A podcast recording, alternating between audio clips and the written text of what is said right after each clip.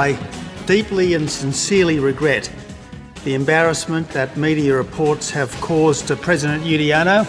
Australia faces challenges as the accusations of spying on Indonesia divide the nations, and the surviving members of the Monty Python comedy team reform for one more show. What they did was they made fun of the pomposity of British life and they came up with just wonderful juxtapositional comedy. This is The World with Tim Stackpool. Thanks for joining us once again. First to Indonesia, which has called a stop to military cooperation and the sharing of intelligence with Australia because of allegations of wiretapping. And while Australia has assured Indonesia it will not spy on its leaders in the future, so far that's not been enough. Al Jazeera's Andrew Thomas reports. The full extent of Indonesia's offence took a few days to emerge. But when it came, the damage was all too clear. Indonesia and Australia's carefully nurtured and strategically important relationship was under review following allegations Canberra had tried to eavesdrop on phone calls, including those of Indonesia's president. I take this case seriously. I believe it is not permitted for other countries to tap officials according to Indonesian law, Australian law, even international law. It violates human rights. The scandal has come to light because of revelations in secret US papers released by fugitive whistleblower Edward Snowden. They indicate the president's wife and senior ministers were also targeted by Australian spy agencies, and that Australian embassies across Asia were used for US surveillance operations. On Monday, Indonesia recalled its ambassador to Australia, but the scandal has deepened made worse by what Indonesia views as Australia's less than adequate response. Initially, Australian Prime Minister Tony Abbott defended Australia's position. All governments gather information, and all governments know that every other government gathers information. But now he's scrambling to make amends. I deeply and sincerely regret the embarrassment that media reports have caused to President Yudhoyono uh, who is a very good friend of Australia, uh, perhaps uh, one of the very best friends that Australia has anywhere in the world. But that statement, not a full explanation nor an apology, has done little to reassure the man Australian spy agencies allegedly targeted. Saya sekali lagi once again, I demand a formal explanation, an explanation to Indonesia, not to Australia's general public, and what steps will be taken by Australia related to this wiretapping case. Indonesia's intelligence chief says his Australian counterparts have already assured him the Indonesian president's phone will not be tapped. But the suspension of cooperation still stands. Among other things, that halts joint operations to disrupt people smuggling by boat to Australia a signature issue for Australia's Prime Minister. Tony Abbott says that the most important single relationship Australia has is with Indonesia. The fact that that relationship has gone so sour so quickly underscores how seriously offended Indonesia is over this and how critical it is for Australia's government to find a diplomatic way to make amends fast. Andrew Thomas, Al Jazeera. More Greenpeace activists have been freed on bail by courts in St. Petersburg in Russia, but one Australian activist from the so called Arctic 30 has been denied bail. It follows over two months spent in bleak and freezing detention camps with severe abuses of their human rights, say the group. Tom Barton reports from Moscow. Each nervous detainee is pushed inside a human sized cage in the courtroom and forced to ask the Russian judge for their freedom, even though they consider themselves the ones mistreated. The radio operator on board Greenpeace's Arctic Sunrise, Australian Colin Russell, is being forced to stay in prison, possibly for months. He says all on board the boat have their human rights trampled on. They forcefully took our vessel and uh, pointed guns at us and forced us into uh, one room on the vessel. They did not identify themselves at any time. They cut all our communications so we could not uh, make a phone call to our lawyers. Um, it was some 112 hours before uh, we were accused of anything.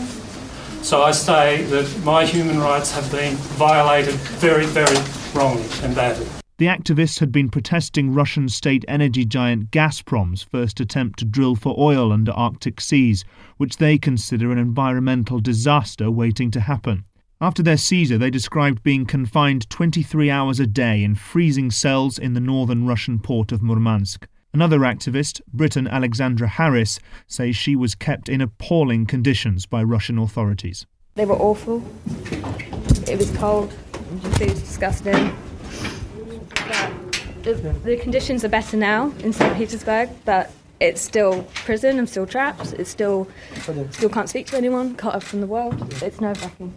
Governments and protesters around the world are outraged by their treatment, the charges of hooliganism against them, and consider their seizure illegal as the ship was in international waters.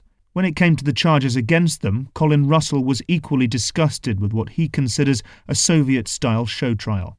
I haven't done anything wrong. I don't understand uh, the, the, the, uh, the, reasons why I'm being detained. Uh, it's uh, I've, I've done two months of hard time for, for nothing. I've done nothing wrong. That's why I disagree. I haven't committed a crime, so I have nothing to run from. British journalist Kieran Bryan was covering the protest but not involved in it. He too pointed out what he sees as the absurdity of Russian prosecutors' arguments. To be accused of hooliganism, doing my job as a reporter, is the same as suggesting that every journalist who works in a war zone is a soldier, or that the court reporter here today is somehow responsible for the outcome. Most of the now famous Arctic 30 are being granted bail, albeit at a rate of $61,000 each. But despite demands around the world for their release, it's unlikely they will be allowed to leave the country yet, as a possible seven years in one of Russia's notoriously brutal prison colonies could await each of them. This is Tom Barton in Moscow for The World.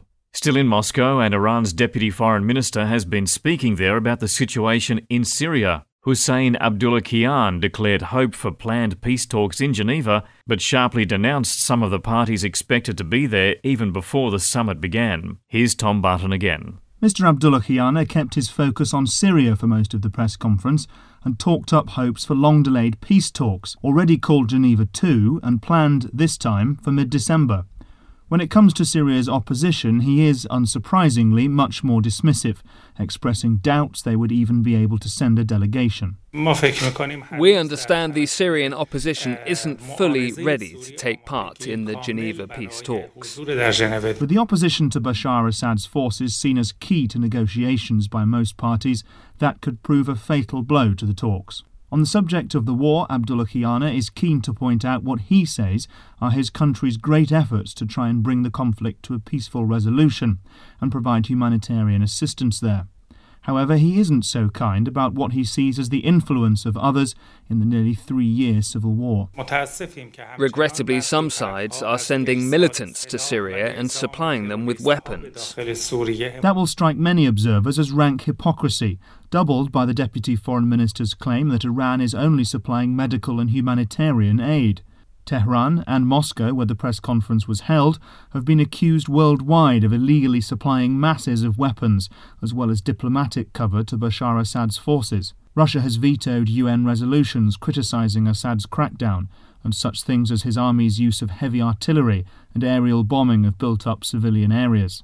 Iran has even sent its own military forces into Syria, a claim made widely across the country. Whether talks do materialize in Geneva this latest broadside from Tehran shows only division over Syria and not the desperately needed attempts at conciliation. This is Tom Barton in Moscow for The World. Community leaders in London's Chinatown say the high number of betting shops opening are devaluing the area, leaving many locals in despair. It's feared the town, in the heart of London's Soho district, is losing its cultural heritage because of the number of betting shop licences being approved. But industry leaders say they are only providing a service because of the high demand. Dan Whitehead has more. At the Chinese Community Centre in London, Chinese heritage and culture is alive and well, with dozens of elderly members meeting here every day.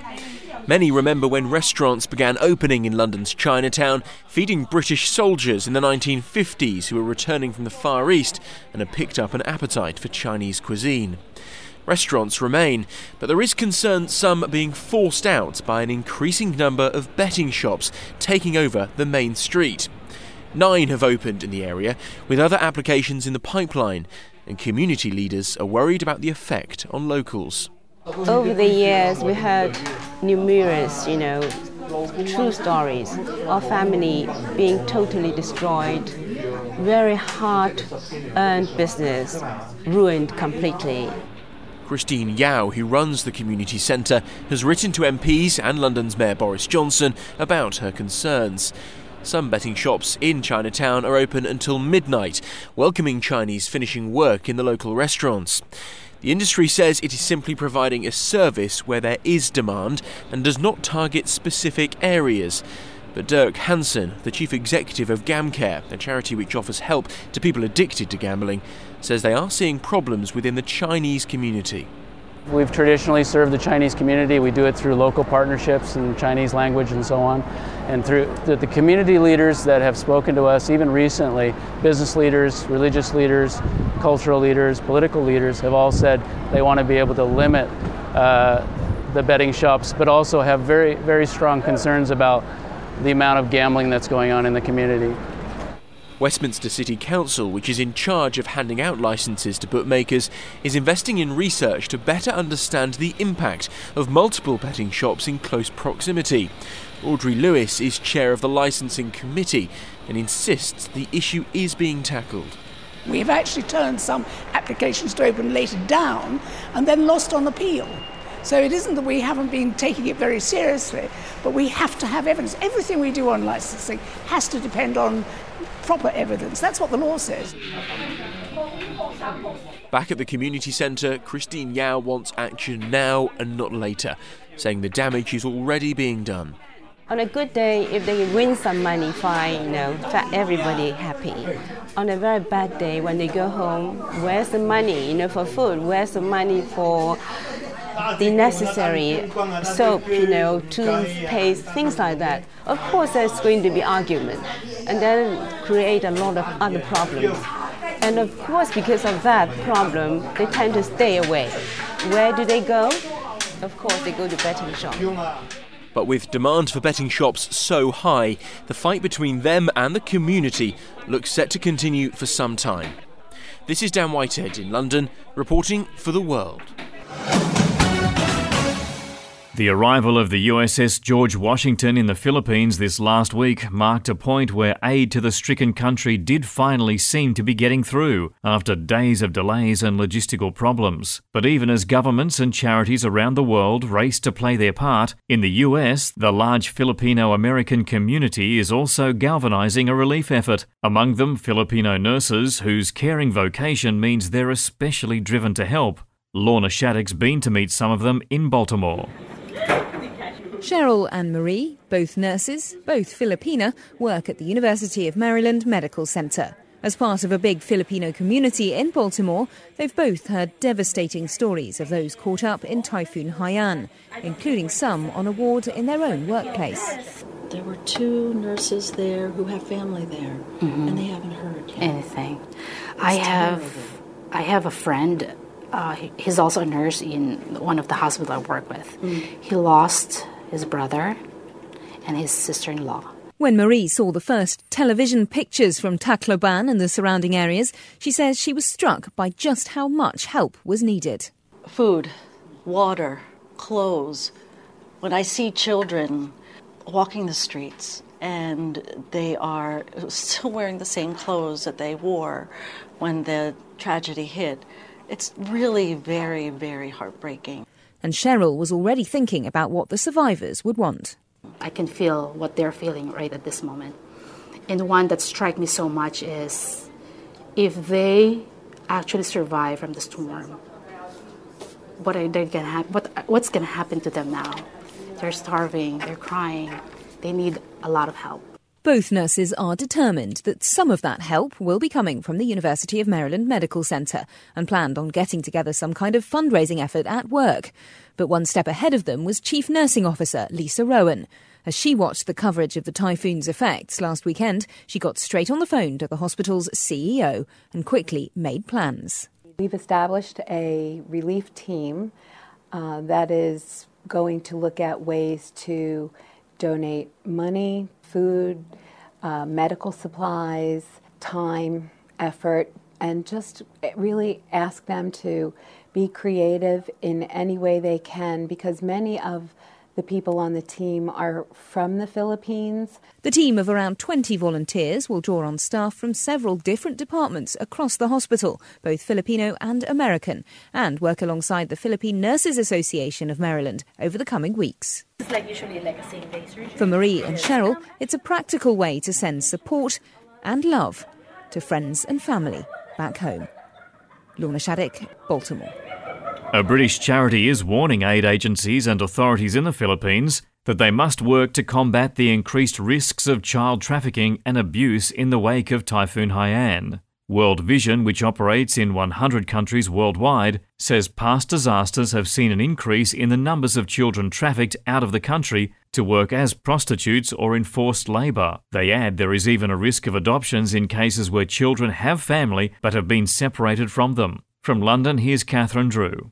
As rescue and recovery efforts get underway to help the half a million people displaced by Typhoon Haiyan, the focus has been on the immediate needs of the survivors food, water, shelter, medicine. But one of the first agencies to respond to the disaster, World Vision, which maintains a permanent staff of 600 in the Philippines, is warning that relief agencies must be vigilant against the particular risks to children in the wake of a disaster. Erica Hall is a child protection specialist for the charity. In a disaster like this, children are separated from their families, they may have lost their families, and there are great risks of things like trafficking, uh, illegal adoption, um, criminal gangs who are able to operate in the void that exists and exploit or abuse children. World Vision says its experience following the earthquake in Haiti in 2010 highlighted the increased risk of child trafficking into gangs or unsuitable overseas adoptions. However, the charity, which focuses on these risks in Asia and other parts of the world, admits there are few easy answers to keeping children safe. Erica Hall again. I think relief agencies, we do everything we can to keep children safe uh, in particular. So, setting up safe spaces where they can go and not only get the psychological support they need to deal with the trauma they've been through, but to make sure that people are aware of, of them being there, of what the concerns are, what the risk factors are, and just keeping, keeping them close. An appeal by Britain's Disaster Emergency Committee, made up of 14 of the biggest UK aid agencies, has already raised millions of pounds. Among those charities is Tearfund. The organisation's head of Asia, Sudarshan Sathyanathan, says he's pleased with the response, as the road back to normality for the people of the Philippines will be a long one. In the long term, what we really need to think about is the overcoming of the tra- trauma that people have gone through. That will take months and years for people to get through, especially for children. And I think we need to stand alongside these families and communities so that they back, get back on their feet again. And that would take four to five years or longer. Aid agencies say the needs of the people of the Philippines will endure long after the TV cameras have gone, and ensuring support is in place to protect the children of the Philippines, as well as dealing with these long term issues, is essential. Catherine Drew, London. This is The World with Tim Stackpool. Uganda is the top ranked East African nation in the FIFA rankings entirely because of the success of the country's national team. The local league, however, ranks low within the region and games are barely attended by fans. Leon Senyange explores why there is a lack of interest in the local league in Uganda. It is match day in the Uganda Premier League. Two local teams are playing at the 44,000 seater Mandela National Stadium. Barely 200 fans have turned up for this clash. Bigger matches too don't attract as many fans.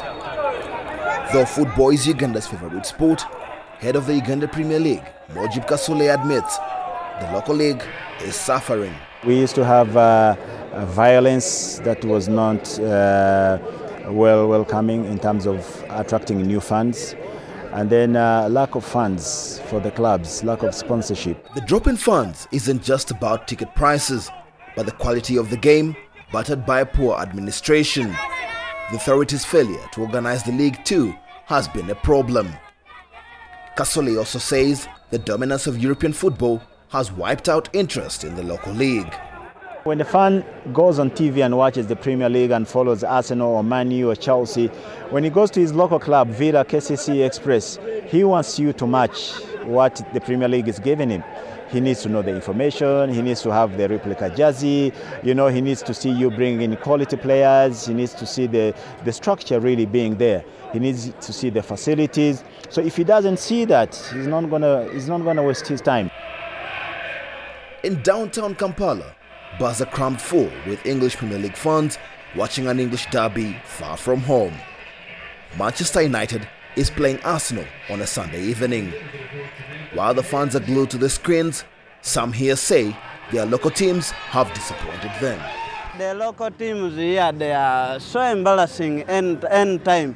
Likewise, it's like now I'm a fan of Arsenal, whereby Arsenal it has been playing, has been winning games which are not even expected. So you get more interested. Guys dribble, passes the ball, they position themselves. Unlike here, people, they, they will play football. It is full of lack of professionalism. Uganda continues to churn out some of the best footballers in the region, regardless of where they first kicked a ball. But until the local league ups its game, it may be a while before even aspiring young footballers have somebody to cheer them on. Leon Senyange reporting in Kampala, Uganda. This is The World with Tim Stackpool. And it was confirmed in London this week that the surviving members of Monty Python's Flying Circus are getting back together to mount a new stage show. It'll be the first they've performed together since 1998. For those of us of a certain age, John Cleese, Eric Idle, Michael Palin, Terry Gilliam, and Terry Jones redefined comedy along with their now deceased colleague Graham Chapman. Simon Marks spoke to Martin Lewis, a Hollywood based humorist and commentator who has produced shows with members of the Monty Python team. Monty Python was a complete breakthrough, uh, first of all in Britain and then the rest of the world in terms of comedy. Uh, it took the, the existing forms of comedy and gave it such a twist, an absurdist twist, if you like, and explored areas of humour that had never really happened. Certainly not in British uh, in, in, in the British world before.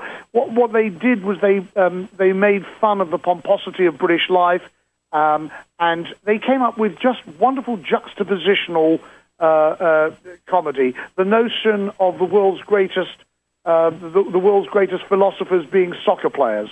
Um, the, uh, the, the notion that there should be a summarized Proust contest. Um, uh, the notion that a dead parrot might possibly come back to life if you put four million volts of electricity through it. These were just uh, uh, aspects of humor that nobody had explored before, and the impact of Monty Python was considerable. and they went on to influence a generation of comedians a generation and more. Um, their work started out on television, uh, but then they branched into stage shows, uh, movies, and all the people that followed them uh, in Britain and America were in, uh, completely influenced by the Pythons. And I know this firsthand from conversations with the creators of South Park, uh, who, with whom I worked once on a Monty Python tribute. Uh, I know this from Eddie Izzard, from pretty much every major comedian in the English speaking world, and probably quite a few outside the English speaking world, have been influenced by Monty Python. Now, in the decades since Monty Python's Flying Circus uh, was first produced, comedy has changed. Audiences, of course, have changed. Uh, will they face any challenges, do you think, in reaching younger audiences with their comedy? Will their comedy still seem fresh? Not only will it seem fresh, it will actually have this rare quality called funny. Um, uh, listen, there's always new uh, uh, comedians coming along, and some are, are, very good. But I think a general consensus is that uh, television comedy and a lot of movies that are described as hilarious uh, turn out to be not that funny. The Monty Python team were always incredibly inventive. Their their comedy was not a formula. They did not have a team of 30 writers uh, putting their shows together. The comedy came from within themselves. And um, uh, in their subsequent uh, solo endeavors, uh, be it Michael Palin's TV shows or John Cleese's movies uh, or er- Eric Idle's um, Spamalot show, the humor has continued to entrance audiences, not just the old folks, but the young folks as well. It's very akin to the music of the Beatles. The Beatles' music is timeless. It doesn't matter if you're a first generation fan with the Beatles or you're a youngster. You like the Beatles. And that is the, the, the lesson of Monty Python. And I think that's going to be shown again. And is it your expectation, Martin, that we're going to be seeing the classic old stuff done by the Monty Python troupe, albeit now a little bit grey haired? Or do you think we're going to be seeing new original work? I'm fairly sure that there's going to be a mixture. Um, there's no way that they could possibly go on stage uh, and not do some of the old favourites without being lynched. That's, uh, that, that's a certainty. Um, there's bound to be a desire uh, on behalf of the audience, and I think the Pythons themselves, to revisit some of the classics. But in addition to that, I think it is entirely uh, likely that they will uh, be tempted to come up with some new material. For example, on their 30th anniversary in 1999, uh, they came up with a few new skits. I myself had a hand in putting together something for them, which was a, uh, I mentioned a South Park tribute to Monty Python, uh, and that was incorporated in the show. They themselves could not resist the temptation to do a couple of skits. So I think there will be a mixture of uh, the golden oldies, so to speak, and uh, uh, possibly a few new uh, Uh, golden oldies to come. And with that, that is the world for this week. If you want to learn more about the program, don't forget you can keep in touch by visiting www.theworldradioshow.com, where you can connect with our Facebook page and comment on any of the stories raised in the program. The world remains committed to bringing you the issues affecting the people of our planet, either on a mass or individual scale, and we hope to do so with balance and integrity. I'm Tim Stackpool, and on behalf of our contributors right around the world, we look forward to your company next time. Until then, bye bye for now.